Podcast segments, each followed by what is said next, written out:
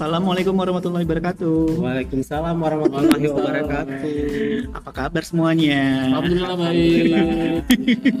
Di luar sana kayaknya cuaca kurang baik Betul ya. sekali. Gimana tadi perjalanannya kemari? Aduh sungguh jauh ya memakan sedikit banyak Tantangan tenaga. ya untuk memenuhi undangan Betul Anda hanya untuk membuat Iya. podcast. Nggak apa-apa lah ya. Terima kasih sebelumnya sudah memenuhi undangan saya. Kagumi Aan bersama podcast bercakap di edisi yang kesekian kalinya. Eh, hari ini kita ditemani oleh teman-teman eh, yang berbeda hari ini. Eh, Tidak ada tidak ada female, semuanya male. nah, jadi di sebelah kanan aku ini ada seorang pria. ada Bapak Afrizal.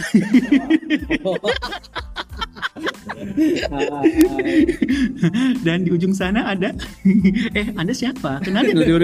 Ini newcomer ya Iya, untuk kawan-kawan bercakap. Iya. Ini newcomer, tapi bukan berarti kami baru kenal juga. Kami udah lama sebenarnya kenal. Betul sekali. Oke, kenalkanlah diri Anda. Oh ya halo, assalamualaikum. Ya senang sekali bisa eh, datang ya diundang secara special hire. Podcastnya Bang Aan Sani. Ya. Kagumi Aan ya? Eh, Kagumi Aan ya. Kagumi Aan, mohon maaf. Halo saya Arbi, salam kenal semuanya. Iya, nanti eh, Instagramnya bisa kita tag ya. Betul. Biar tahu yang mana wujudnya. Menuju 12k. ya ampun. Sombong sama Ria itu ya. Bedanya tipis sekali. Baiklah, baiklah kalau begitu ya.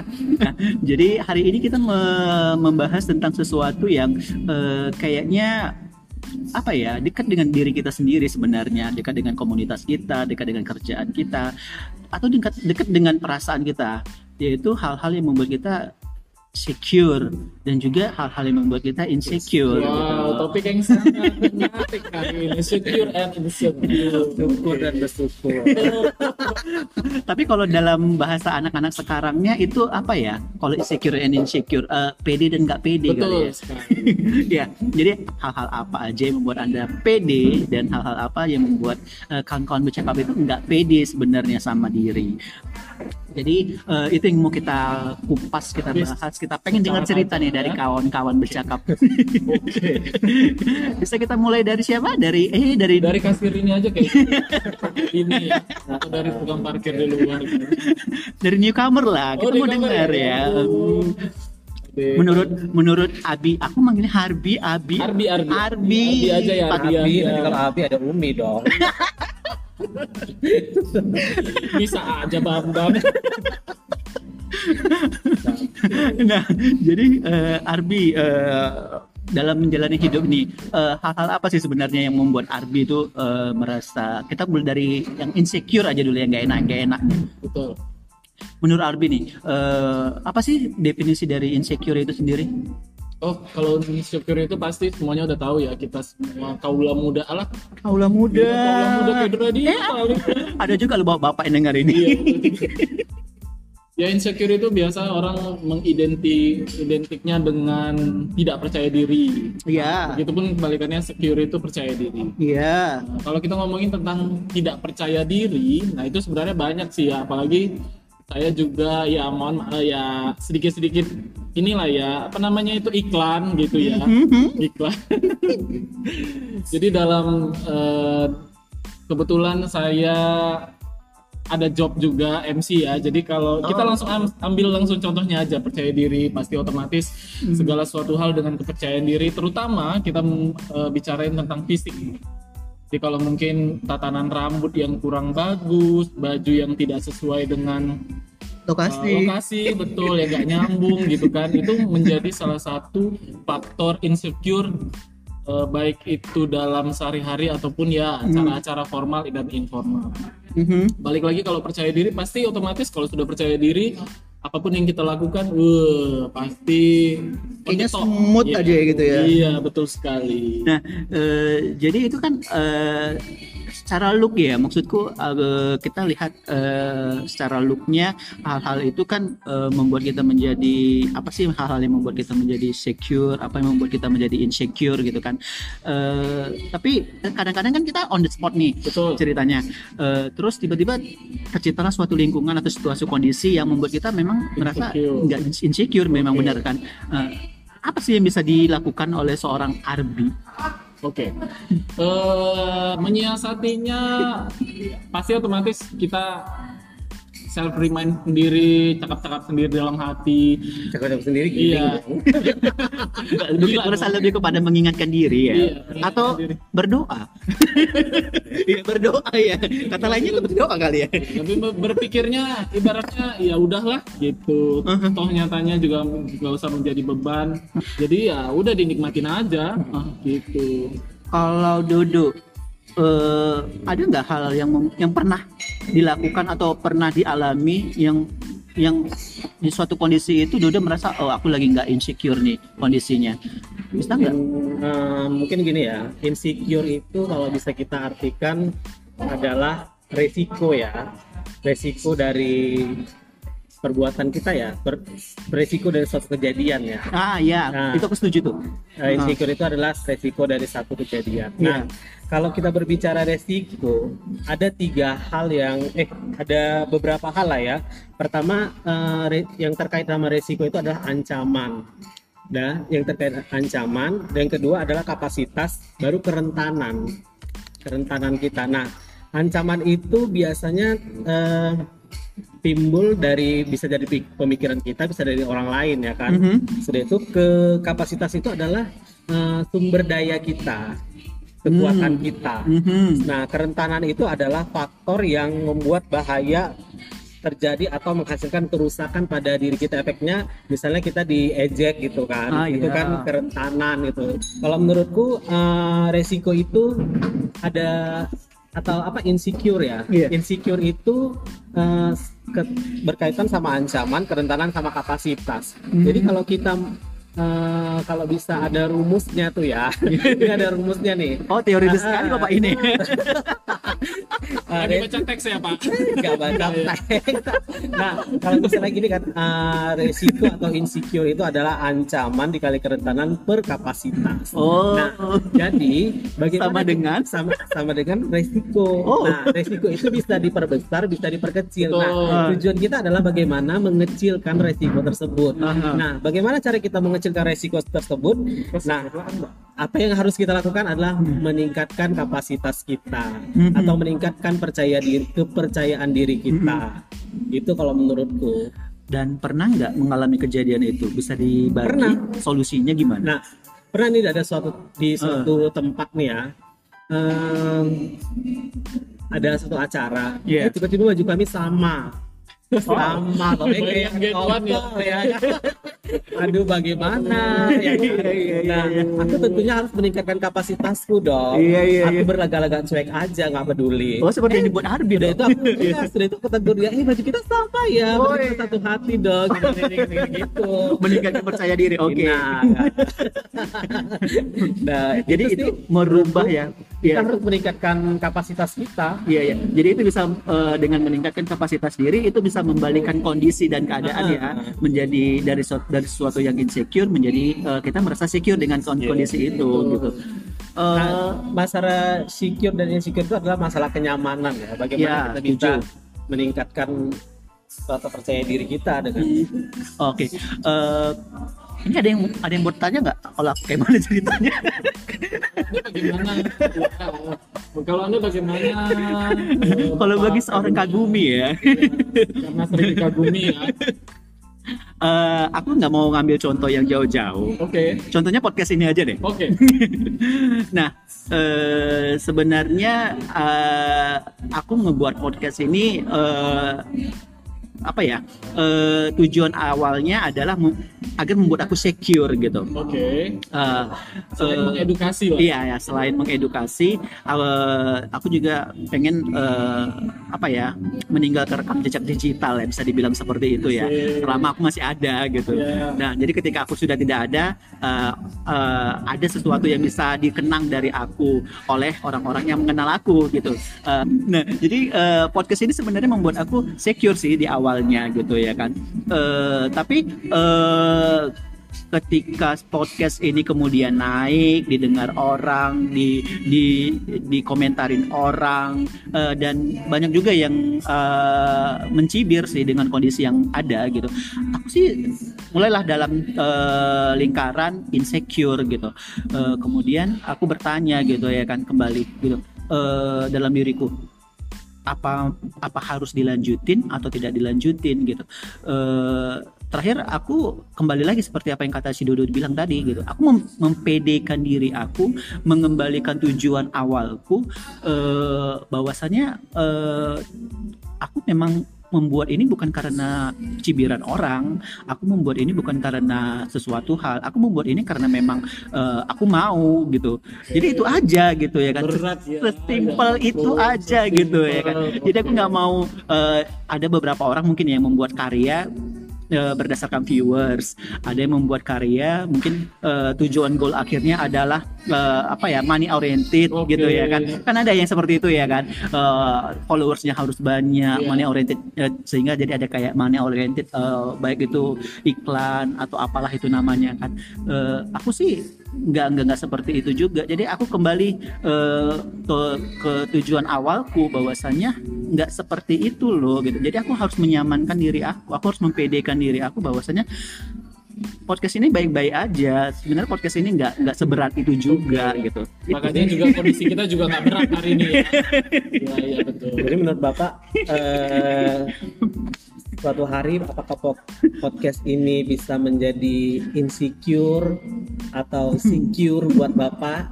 Nah, itu kan seperti dua mata pisau jadinya ya. Dua mata pisau. Iya kan. E, di mana satu tajam dan satu e, enggak. Tumpul, tumpul. Nah, tumpul ke atas. tumpul ke atas apa itu ya?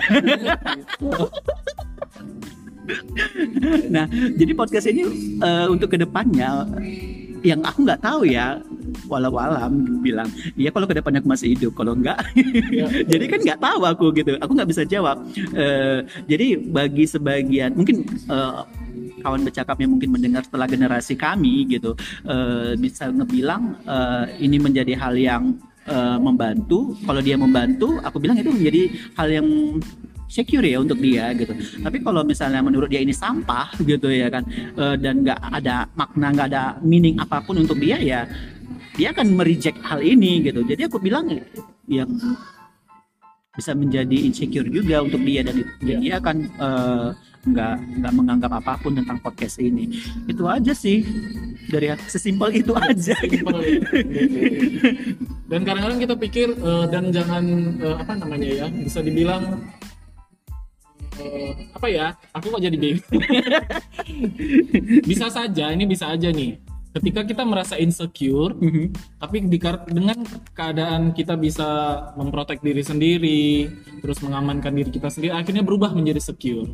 Begitupun sebaliknya. Contohnya misalnya seperti customer service ya kan? Mm -hmm. padahal dia tuh nggak pinter tuh ngedownload ataupun mengaplikasikan sebuah sistem tetapi balik lagi dibilangnya sama nasabah ataupun ke konsumennya oh kita lagi offline gitu. Padahal dia oh, nggak oh, paham intinya ya. dia bijak ya. Dia bisa menempatkan diri dia kapan dia bisa meminimalisir insecure-nya itu. Akhirnya apa? Nasabahnya oh iya oh begitu. Tapi kan, akhirnya percaya. iya tapi kan mereka kan sudah terkapasitasi ya betul, pastinya ya, ya, ya sudah teredukasi nah, juga. Betul. nah tapi, gitulah caranya meningkatkan itu dengan mengkapasitasi diri sendiri. Yang iya, penting iya. jangan terlalu apa ya namanya merendahkan diri terus. Jangan terlalu terlalu terlalu dalam dalam insecure Anda asik. Ah, betul setuju. Jadi menurut aku juga uh, beberapa penyebab-penyebab insecure kita itu ada beberapa hal itu. Salah satunya uh, kita itu sering membanding-bandingkan diri kita dengan orang lain gitu. Jadi itu yang membuat uh, rasa percaya diri kita menjadi rendah gitu.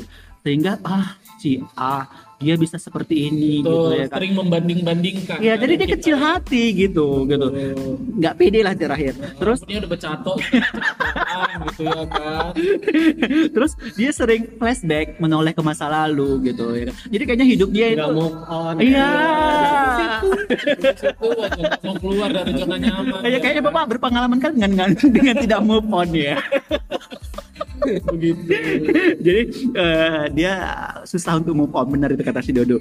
Terus uh, juga beberapa beberapa hal lagi adalah uh, dia tuh terlalu banyak menoleh ke atau melihat ke apa ya uh, media sosial. Karena apa ya media sosial ini kan pencitraan ya bentuknya ya. Ada pencitraan Iya. ada yang tidak.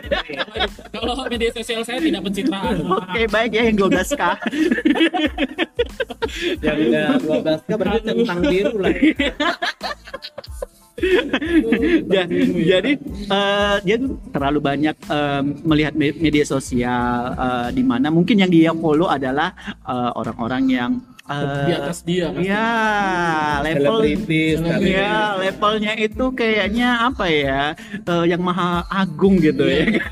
Tapi, kerasa- tapi kalau kerasa kan selebritis itu banyak juga lah pencitraan pencitraan Iya, pasti. Ya pastilah itu. Tidak seindah Iya, sosial media ya terus juga eh, selain itu juga ada hmm, dia itu suka terngiang-ngiang di pikirannya tentang masih terngiang. Kayak lagu ya. Aktif anaknya ya bun. Iya bun. Baru lahir jadi dia terngiang-ngiang itu kata-kata negatif orang lain gitu. Jadi di pikiran dia itu eh, mungkin ya eh, orang tua dia mungkin gitu ya kan dari eh, kita kita ambil dari background eh, terdekat dia adalah orang tua dia.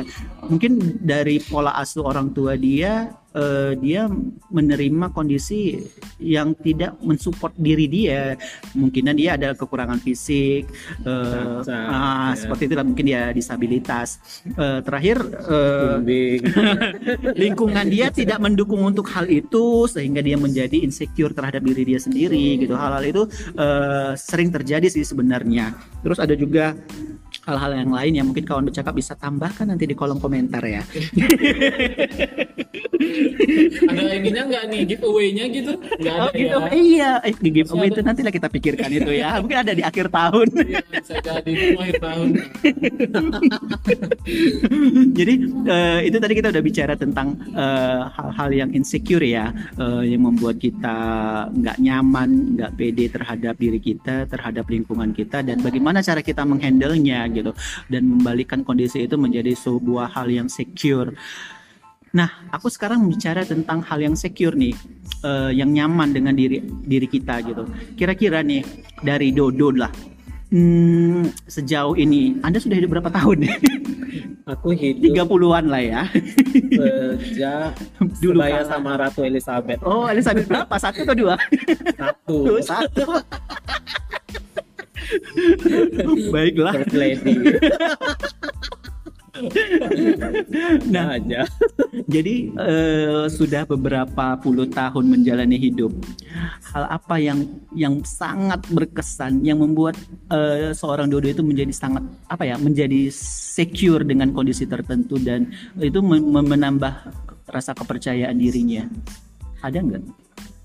Hal yang bisa membuat membangkitkan rasa percaya diriku itu Enggak, momen, momen Momen. gimana itu sangat-sangat berkesan di dalam eh, perjalanan hidup seorang Dodo. Ih, momen apa ya sangat berkesan kebetulan aku orangnya humble ya Oh, humble. pernikahan mungkin. Jadi setiap hidup yang aku jalanin itu berkesan. Seperti Oh. berada di sini aku sangat terkesan melihat Harvey.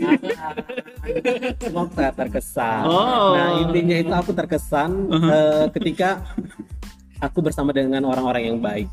Oke. Jadi aja ya. ketika aku iya, ketika aku bersama-sama dengan orang yang baik, orang-orang yang aku cintain, otomatis setiap detik, setiap menit itu sangat berkesan buatku. Tapi ketika aku sudah dengan orang yang Hmm. membuat menghasilkan energi negatif, Iya. mungkin jangankan eh, jam, Hmm. detik aja aku, aduh, pergilah dari sini. Jadi tadi kita bicara eh, Dodo tadi eh, ada bicara tentang energi negatif. Aku percaya sih setiap orang itu punya eh, pancaran energi ya. Iya, Eh, aura ya. Iya, aura. Baik itu positif ataupun negatif. Betul. Cara aura ya. datangilah. nah, jadi eh, setiap orang itu kan memancarkan energinya masing-masing. Cara Dodo untuk mentransfer energi itu menjadi sebuah energi positif sehingga membuat itu berguna ataupun eh, merubah lingkungan itu bagaimana? Apa ya? eh, boleh aku berteori lagi? Silakan Silakan, waktu, ya. waktu dan tempat dipersilakan. 10 KF ya. Silakan. Menurut azas Black, Oh. kalor yang dilepas Iya. sama dengan kalor yang di kalor yang diterima. Jadi setiap kita melepas energi positif, Iya. kita akan juga menerima energi positif juga. Oh. Jadi ketika kita melepas energi negatif, Mhm. yang kita terima akan yang negatif juga. Aha.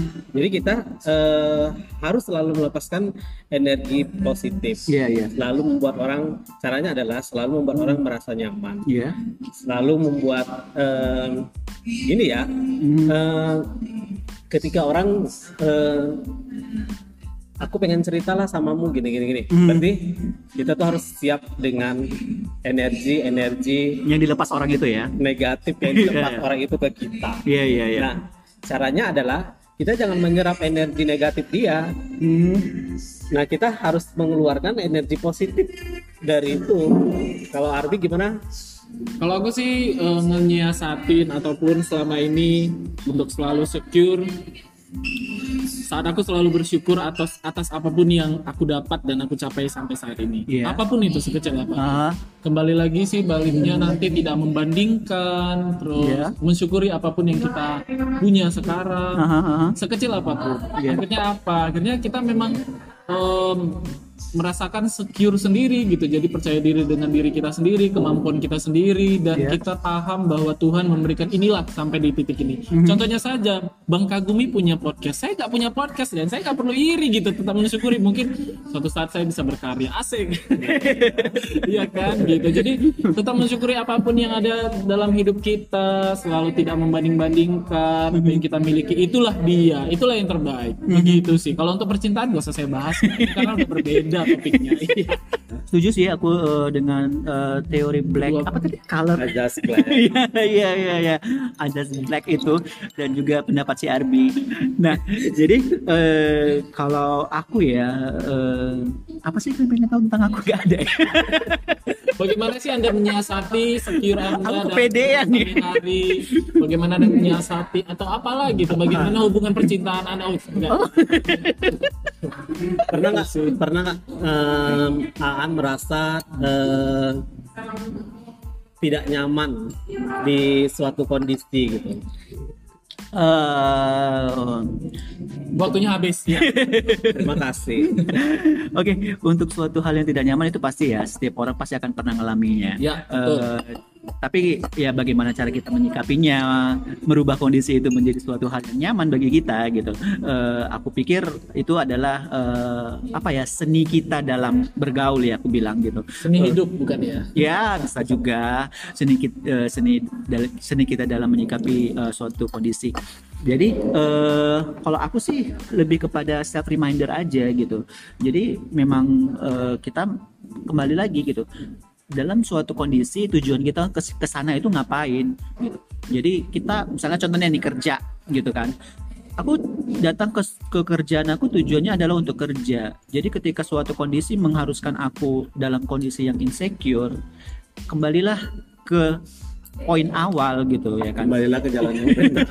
Poin awal adalah bekerja gitu. Tujuannya awalnya ya. Iya gitu ya kan. Nah, jadi menurut aku itu Tapi satu dulu aku mau tanya nih, pernah nggak kamu merasa kalian merasa di mana saat eh, pada saat apa kalian merasa pernah nggak kalian merasa benar-benar merasa terancam gitu, benar-benar merasa Wah terancam pernah banget. dalam dalam Nah, dalam dalam itu? segala hal ya. dalam segala hal. Oh, Oke, aku pernah pernah banget. Terancam Hari dan juga aku dan, terancam. dan, eh, dan bagaimana cara mengatasinya? oh aku kalau aku ya pribadi ya. Oke. Aku terancam tuh kalau tanggal-tanggal tua.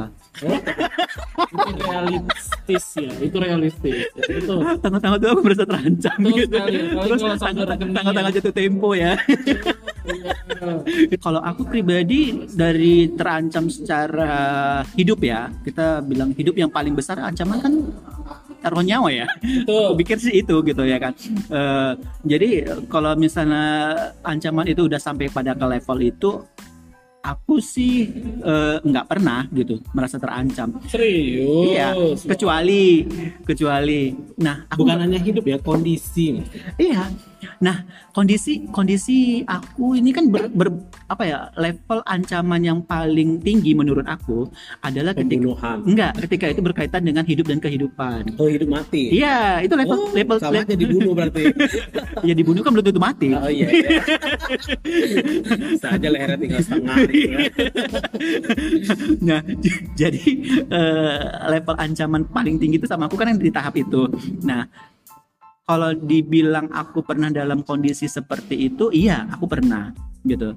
Eh, memang nggak ekstrim sih, maksudku aku pernah dalam perjalanan eh, dibonceng naik sepeda motor dan itu kondisinya sangat ekstrim gitu. Oke. Hujan, ba- hujan dan balap gitu ya kan. Becek, ada ojek. hujan balap dan itu melawan arus arus lalu lintas Oh, ini sungai. arus lalu lintas aku pikir itu sangat sangat apa ya high resiko gitu ya kan berisiko tinggi gitu dan aku eh, mengatasinya mengkontrolnya adalah ketika aku dibonceng itu aku bilang aja sama yang ngebonceng itu gitu ya kan Eh, Gas terus. aku bilang aja eh, tolong ya kau bawa nyawa orang di sini kalau kau bawa ini motor sendirian gitu ya kan In, eh, hidup-hidup kau sendiri Mm-mm. tanpa ada melibatkan orang lain di belakang kau gitu Eh, aku nggak peduli gitu. Karena yang mati mati kau sendiri gitu ya kan? Tapi ini enggak gitu. Kau membawa aku gitu ya kan? Dan aku punya tanggung jawab aku punya keluarga dan aku punya eh, banyak kewajiban. Aku nggak peduli kau mau ada masalah atau enggak. Tapi yang jelas aku nggak suka cara kau kayak gini Asik. Ah. Kewajiban banyak ya. Kewajiban bank. Ya, kewajiban nah lahir aku sih gitu gitu Eh, jadi dia alhamdulillah cukup mengerti dan eh, kondisinya menjadi secure buat aku Asik. Endingnya ini ya. endingnya diranjang enggak pokoknya endingnya bahagia Aduh, aku belum cukup umur. kalau Kalau- anda, anda Ardi Ya, apa ini? Ini ada? Ada ancaman nggak Oh ancaman, ancaman itu ya seperti sekarang ini ya eh, kebetulan aku kan kerja di salah satu bank swasta. Jadi ada beberapa kebijakan terkait sekarang ini ya kita lihat kondisi dunia masih terpapar COVID-19 ya. Jadi segala aspek baik ekonomi terutama itu pasti akan terganggu signifikan. Apalagi kalau kita eh, sudah hampir mau resesi kan begitu. Eh kata menteri keuangan mana udah resesi Udah ya, Udah. udah resesi gitu ya. Selamat ya, Ya. bukan aku dah. Udah resesi. udah resesi kita Tapi pemulihan kita pet kita juga sudah sudah semakin meningkat ya. Iya. Jadi hari ini tuh terhadap eh, contohnya kebijakan-kebijakan yang dibuat oleh bank dengan beberapa regulator seperti OJK dan Bank Indonesia itu sangat berseberangan dengan ketentuan internal yang ada di perusahaan masing-masing ataupun bank. Nah, Jadi yang membuat saya Terancam. terancam adalah kebijakan yang simpang siur gitu. Ketidak koneksian, ketidakseragaman antara pusat dengan cabang-cabang lain dengan memperlakukan status katakanlah nasabah-nasabah yang terdampak dengan COVID terkait dengan pembayaran kewajiban ataupun Dana mereka. pemulihan, iya gitu. Jadi penundaan pembayaran ataupun tenggang ketenggangan lah gitu ya. Jatuh tempo ya. penundaan, penundaan pembayaran kewajibannya itu hari ini tuh memang sangat luar biasa karena kenapa? Karena kan setiap perusahaan itu pasti ada apalagi bank dalam ekonomi itu ada eh, pihak operasional dan ada pihak bisnis selalu berseberangan. Operasionalnya mintanya A, eh, apa bisnisnya mintanya A, tetapi tidak bisa. Bagaimana kita menginsecure-nya, ya terancamnya itu ya karena kita nggak ada di backup gitu. Oh jadi, dia kita harus insecure ya Betul. Jadi terancamnya itu kita mau mendalih, tapi dalihnya itu ibaratnya belum masih alibinya kurang kuat ya betul sekali. Iya, iya, kita kita iya, backup juga backupnya juga kan. iya iya Ya begitulah. Jadi membuat akhirnya Oh, oh. kita itu agak sedikit terancam dengan argumen yang harusnya kita itu benar. Akhirnya menjadinya salah begitu. kayaknya lebih tepatnya serba salah bukan betul. salah Serba salah ya seperti Raisa ya. itu sih. Oh itu ya. jadi Sekarang aku lagi mau tanya lagi. Pernah nggak kalian? Ini sekarang yang pertanyaan punya kagum atau punya Gak apa. Tadi dia kan minta ditanya-tanya. Oke, Sekarang aku tanya-tanya. oke. oke oke Pernah kalian merasa terancam dengan kehilangan seseorang gitu? Oh. Misalnya eh, sesuatu, misalnya misalnya eh, kayak eh, boyfriend, girlfriend, ketika dia tidak ada, kamu tuh aduh aku bisa apa gitu. Oh, gitu. Hanya butiran debu. Pernah nggak karena seperti itu dan eh tadi belum dijawab lah bagaimana kiat-kiat mengatasinya. Itu ini harus harus plus dengan Eh, kiat-kiat aku, mengatasinya. aku tadi udah tadi ya kayak Nah, sekarang ini jawab. Pernah nggak? Kalau merasa kehilangan tadi ya. Eh, iya merasa tidak apa ya merasa terancam dengan ke- kehilangan seseorang gitu. Aku bukan merasa terancam. Tapi ini bukan hanya khusus untuk pacar atau apa Iya, iya. ya. Eh, everyone Ah, ah, lah. aku- setiap yang bernyawa. Aku merasa terancam dengan kehilangan, nggak pernah merasa terancam sih sebenarnya. Karena aku sadar yang da- dari ada akan menjadi tiada gitu. Oh. Itu udah hukum alam, aku pikir. Gitu. Bapak ini. Iya. ya luar biasa Mengajarkan banyak hal ya. untuk itulah makanya ada podcast yang Kematangan. ya kematangan. Nah, jadi karena aku sadar dengan kondisi seperti itu, jadi aku nggak pernah menaruh harapan sesuatu yang tinggi untuk suatu hal yang sifatnya apa ya bernyawa, aku bilang gitu ya kan. Even itu adalah eh, orang yang sangat berpengaruh dekat dengan aku adalah orang tua gitu. Jadi ketika aku kehilangan dari salah satu dari mereka, aku nggak begitu goyang gitu ya kan. Jadi aku udah merasa Sang beca ya. Iya. jangan goyang Iya. Beca. Jadi aku nggak merasa begitu eh, apa ya seperti kata Dodo tadi ya rapuh ya, Eh, seperti butiran debu yang Asik. begitu kena angin langsung hilang gitu ya kan. Aku nggak seperti itu juga gitu. Eh, ge- ya. Jadi eh, ya apa yang aku lakukan ya dari awal aku memang me- me- membuat prinsip itu dalam hidup aku bahwasanya ya itu eh, sesuatu hal yang yang bernyawa memang eh, akan menjadi tiada gitu jadi aku nggak pernah menaruh harapan yang tinggi ekspektasi yang tinggi terhadap apa pun itu yang sifatnya itu bernyawa gitu jadi ya udah gitu ya kan jalanin aja hidup ini toh Jadi, hmm, jadi Ah. gini kalau udah pi- pikir kok pigil situ kita. iya Jangan. ya kalau kita pakai bahasa kasarnya ya seperti Kalau mau itu Pigi ya pigi. iya gitu Enggak open awak. tapi ya nggak gitu juga tapi kita kan kan ada step-stepnya ya dalam kita menjalani eh, hidup itu untuk mempertahankan sesuatu hal gitu asik Eh, langsung swipe right anda bagaimana pak Ayo Ardi, gimana? Nah, enggak. aduh kalau aku sih jauh berbeda ya Tajam ya pertanyaan. Kalau aku jauh berbeda dengan Bang Kagum ya. Kagum Alam itu berbeda. Apalagi kalau kalau aku ngerasa gimana ya? Apa tadi pertanyaannya? Pernah lupa ya. Jadi pernah nggak sih ke merasakan sebuah kehilangan? Iya, baru-baru ini aku kehilangan orang Ancaman- tua. ancaman terhadap- Jadi menjadi ancaman. Iya. Ancaman atau enggak? Nah, Ancamannya itu banyak. Aku merasa, nah itu dia. mhm. Aku mulai kurang apa ya namanya ya? Kurang ada motivator lah gitu ya, Mhm. penguat. Jadi selama ini kebetulan aku baru kehilangan ibuku, Ya, jadi merasa support sistemnya hilang Iya, betul sekali. Iya, iya. Jadi ketika kita ibaratnya pasangan hidup lah gitu. Mhm. Jadi kalau misalnya kita punya dengan kepenatan, kita punya dengan banyak masalah tekanan di kantor ataupun pekerjaan kita sehari-hari, maka pastinya semua orang pasti yang mendengarkan podcast ini kembali lagi ke orang tua terutama ibu. Jadi kalau misalnya terancam ya ketika waktu ibuku juga tidak ada itu aku sangat merasakan Insecure, luar ya? biasa sekali kehilangan aku rapuh aku yang selalu update di media sosial dengan kehilanganku itu dan itu merupakan realitaku gitu. Berdampak dengan kepercayaan diri gitu. kepercayaan diri iya berdampak awalnya. Tetapi bagaimana kita menyiasatinya kita beraktivitas dan kita selalu berpikir mau sampai kapan kita dalam posisi ini di zona ini? Jadi itu sih sebagai apa ya motivator sendiri akhirnya gitu. Apalagi teman-teman saya dihadirkan dengan orang-orang yang luar biasa berenergi positif. Jadi benar apabila kita berteman ataupun berada di lingkungan positif maka kita akan menjadi positif. Begitupun sebaliknya. Jadi support system terbesar itu teman ya orang-orang sekitar sih sebenarnya keluarga juga keluarga terutama. ya? Kalau dulu sih memang ibu, apa pun yang kata ibu itu selalu selalu saya dengar lah walaupun ya 11 12 berantem. ya biasa itu dalam Ya, keluarga Itu sih paling dan sekarang itu ngerasa eh ya seperti sekarang lah gitu kan. Kita lagi ceria tuh sampai kantor, sampai rumah nanti teringat lagi, rapuh lagi, tapi balik lagi gitu sih. oh up and down Up and down sekali begitu. Ya. kalau anda bagaimana pak ya Aku nggak pernah.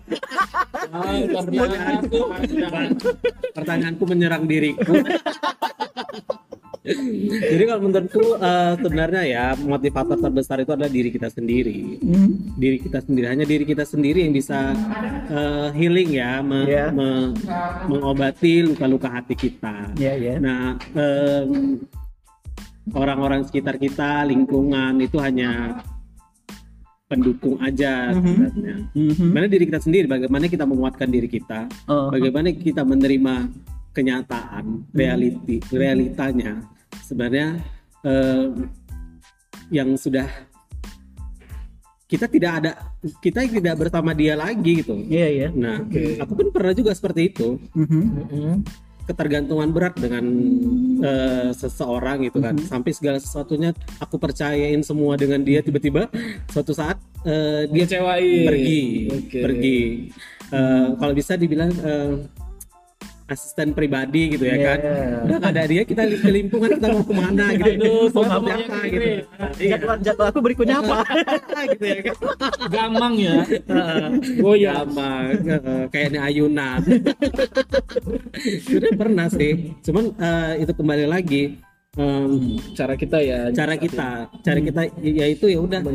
Ini hidupku gitu. Hmm.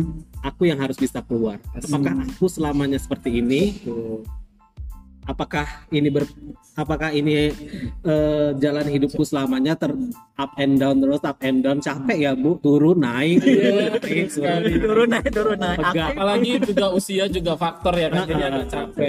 aktif anaknya ya bu Naik turun ya. Ya.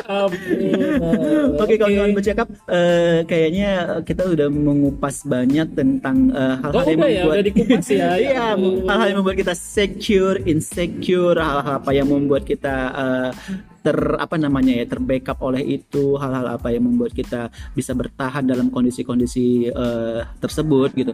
Jadi aku pikir eh, apa ya hmm, closing statement yang bisa kita sampaikan pada hari ini adalah eh, apa pun kondisi kamu baik itu insecure ataupun itu insecure gitu kembali lagi gitu kepercayaan diri itu yang utama sebenarnya.